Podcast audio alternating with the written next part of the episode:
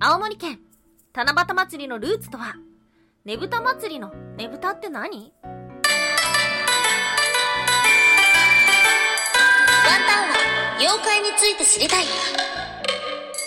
はい、空飛ぶワンタンです。ワンタンは妖怪について知りたいということで、この番組は普段キャラクター業界で働いているワンタンが、日本におけるめちゃくちゃ面白いキャラクター妖怪についてサクサクっと紹介している番組です。この番組のスポンサーは友沢さん、歴史とか世界遺産とかを語るラジオなど放送されています。詳細はツイッターにありますので、ぜひぜひ番組概要欄からチェックしてみてください。そして、お知らせがあります。普段そうほ、えー、双方ってなんじゃ？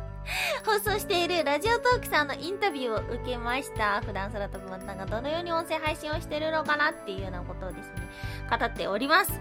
が、もう、長いびっくりしちゃった 他の方のインタビューを見たんですけど、な、長すぎてもびっくりしてしまったんですよね。はい。ですが、うん、あの、一週間ぐらいかけて見たらちょうどいいのかなっていうふうに 思っていますので、えー概要欄にリンクもつけておきます。ぜひぜひ見てみてください。はい。ということでですね、今日も今日とて毎週木曜日お届けしている妖怪日本一周の旅をお届けしたいなと思ってるんですけども、この時期でなければできない、そんなお話を用意してきました。はい。ということで、今日お届けをする都道府県は、青森県。はい。県庁所在地は青森市ですね。うーん、青森県はね、有名な妖怪がいるような、いないような、えー有名なもので言うと、前回放送した水子様、カッパですね。やっぱりカッパかな。あとは、えー最近放送したのと似てるものだと人魚がいます。実は人魚のミイラがあります。そんな青森県。うん。まあ、ちょこちょこいろんな怪異現象とか妖怪は出てきた。やっぱり水が近いっていうところから、何かしらの戒めだったりとか、怪現象っていうのが残ってるのかなっていうようなところではあります。ではありますが、この季節にあるんだったら、やはりこれは、はい、ねぶた祭りでしょう。はい、ということで、まあ、ワンタン普段東京でお仕事をしているんですけども、品川駅をね、ちょこちょこ通ることがあるんですよ。で、その品川駅に、7月ぐらいにね、毎年ね、ねぶたがあるんですよ。ちっちゃいやつがあるんですけども、そう、あれさ、最初なんでだろうって思ってたんだよね。でも、ちゃんとした理由があったんです。うん。あと最近のねぶた、ちょっとしたニュースで言うと、えワンタンもこの間見てきました。エヴァンゲリオン大博覧会っていうことで、まあ、エヴァンゲリオンのね、そうした展覧会ですかね、行ったんですけども、そこに初号機のねぶたがありました。はい。なかなかの見物でしたね。うん、まあねぶたっていうと、そうだな、なんか力強くて、こわもてで、っていうようなイメージがあるんですけど、意外とね、キャラクターとコラボしてたりもするんですよね。はい、ということで、まあ、なんでこの時期にねぶた祭りなんだいっていうこともね、解説をしていきながら、今日は3つに分けてお話をしてきていこうと思っております。まず1つ目、青森県ねぶた祭りの由来とはそして2つ目、七夕祭りのルーツとは最後3つ目、要注意、恐怖の目処地。はい、ということで、まず1つ目、ねぶた祭りの由来とは青森ねぶた祭り。これは青森県で8月2日から7日に開催される夏祭りです。はい、ということでもう少しなんですよね。来週だともう遅いと思って今週お届けすることにしました。ねぶたって何なんだいっていう風に言うと、東北地方の風習である眠り流しというものがあります。これは夏の農作業の妨げとなる眠気を追い払う行事なんですね。東北の方はこういったお祭りが多いのかなっていう風に思います。うん。そうですね、なんか、あの、生ハゲ？秋田の生ハゲとかも、そういった農作業をサボらないようにっていうような思いもあったみたいなので、そういうのが多いのかな。はい。また、ねぷたとも聞いたことありませんか？これもね、意味は同じなんですけども、方言と言われていて、眠たい、ねぷたいっていう風に変わったなんていうようなお話もありました。その起源として考えられているものはいくつかあるんですが、今日は2つ紹介しましょう。まず1つ目、後の征夷大将軍となる坂上の田村麻呂。彼が、蝦夷征伐の戦場としてここに訪れた時、敵を油断させ、おびき寄せるために、灯籠や笛、そして太鼓で生やし立てたというようなお話があります。おー。そして2つ目、七夕祭り。はい。ということで、七夕祭りで行われていた灯籠流しと古くから津軽にあった少量送りが合わさってこの形になったというようなお話がありました。へー、まあそれであの灯籠のようなね、ものがあるっていうことなんですが、七夕祭りっていうのは実は知ってたんですよ。だからこの時期に放送したっていうのはあるんですけども、この魚上の玉々の戦略だったっていうのは知らなかった。こっちの説をちょっと押したい気もします。はい。ではありますが、今日はね、七夕のお話を掘り下げていこうと思っております。今日の二つ目、七夕祭りのルーツとは？うん。まあ、七夕どっから来たの？って言うと中国ですね。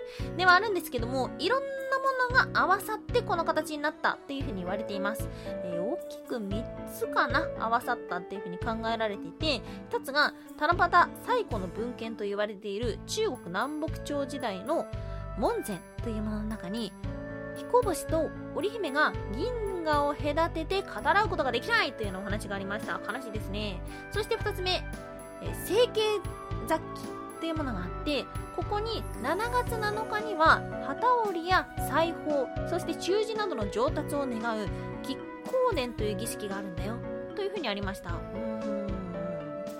そして3つ目えっ、ー、と南北朝時代後期の慶祖祭時期。ここに彦星と織姫が思いが通じ合う日があるんだよ。とあります。そしてもう一つ。7本の針の穴に美しい彩りの糸を通して針仕事の上達を願うものがある。というお話がありました。これってさっき紹介した亀甲伝なんですよね。で亀甲伝7月7日だよね。だから彦星と織姫の思いが通じるのも7月7日だよねということでその後に出てきた陸長時代の小説の中では今のえー、っと七夕祭りの物語の原型になったものっていうのが出てきます。まあ、それが日本に伝わったっていうことなんですけども、日本に伝わったのは奈良時代頃。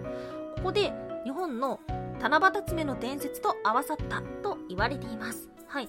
最初の方はね、先ほど紹介していた、えー、3つ目の掲載時期の中にあったような針仕事の上達を願うっていうのがベースになっていたようだ。宮中では机を4脚並べて果物を備えて潔の葉を1枚置いて金銀の針をそれぞれ7本ずつ刺して5色の色をより合わせた糸で穴をついた何をやっているんだ？そんな行事もあったらしい、はい、そして時期なんですけども七夕の時期っていうのは旧暦の7月7日なんですよね。なので今で言うと8月中旬頃になります。7月になったことで梅雨だだかぶりっていうことでですね雨が降るようになってしまいました。ちなみに七夕に降る雨ってのことを催涙雨ということで彦星と織姫が流す涙と言われています。そしてこの七夕祭りっていうのは実は世界中にあって例えば台湾ここではチャイニーズラブロマンスと言われている恋人の日らしいプレゼント交換をすることもあるそして韓国。ここはね、またロマンチックなんですよね。雨が降ると、彦星と織姫が嬉し涙を流して喜んでるんだよ。そして七夕の次の日にまで雨が続いた時には別れを惜しんでるんだよ。ということでですね、なかなかロマンチックな捉え方があるらしい。そしてその他の国、意外なものがありました。ブラジル。はい。ここではね、七夕って名前なんですよ。はい。そして、まあ、ブラジル南半球なので、冬の風物詩になっているそうです。これは1979年に始まったと言われているんですけども、サンパウロ仙台祭りという名前。ということで、日系の人が仙台の七夕祭りを似せてやったらしい。えーはアメリカにもあるみたいでした。2009年頃に始まったロサンゼルス七夕祭り。へえ、七夕っていう名前だからやっぱ日本から行ったんだろうな不思議なことがあるね。はい、ということで、まあ、七夕って何の日だいっていう風にね、思うじゃないですか。で、短冊に願い書くじゃないですか。で、確かに願う日ではあったんですよ。でも、その願うことっていうのは、本来は針仕事だったり、旗織りだったりとか、習字だったり、の上達を願う日ということですね。はい、そんな話が多くなりましたが、最後はまた、えー、青森県のお話をしていきましょう。今日の最後3つ目、要注意恐怖のメドチ。はい、メドチさん。これは、カッパです。やっぱり出てくるカッパのお話ではあるんですけども、なかなかね、こわもてかもしれない。顔は猿。体は黒い。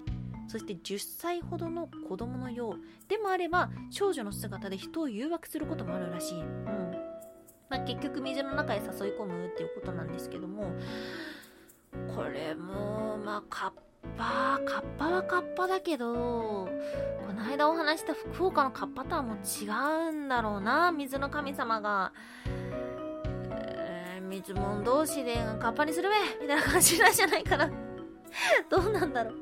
そしてね恐ろしいものがあったんですよね。これね、個人ブログなんですが、ポンタさんという方のブログなんですけども、ここにね、かつては、メドチに対しての注意看板が立てられていたということでですね、ここに書いてあるのは、危険だ夜な近づくなメドツが出るぞと書かれているんです。はい。メドツっていうのは方言の名前ですね。うん。で、これが、八戸吹上地区防犯協議会、八戸吹上地区青年協議会が建てたということで昭和51年から平成27年まであったと言われていますなんかそんな立派なところが、えー、妖怪なんていう風に言っていいのでしょうか？ということではあるんですけどもなんかねネットで調べていたらな、なんですか？あの、有名スポットらしいですね。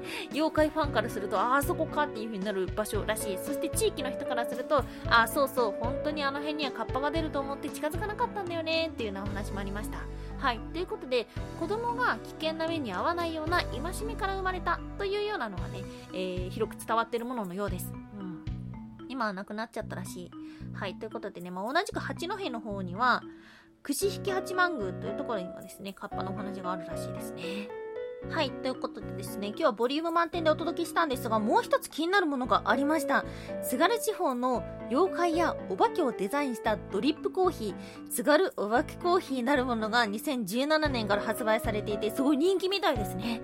イラストレーターの佐々木義丸さんが描いたものということだったので、あのー、見たんですけども、なかなか恐ろしい姿をしていましたが、まあ、このご時世的にね、アマビを中心にすごい流行ってるみたいで、あ、いいなっていうふうに思って見ていたところです。はい。こうした妖怪をね、お土産にするっていうのはワンタンは大賛成なので ぜひぜひチェックしてみてください。はい。ということで時間いっぱいになりました。今日もお聴きいただきましてありがとうございました。それでは次回の放送でもお会いいたしましょう。以上、空飛ぶワンタンでした。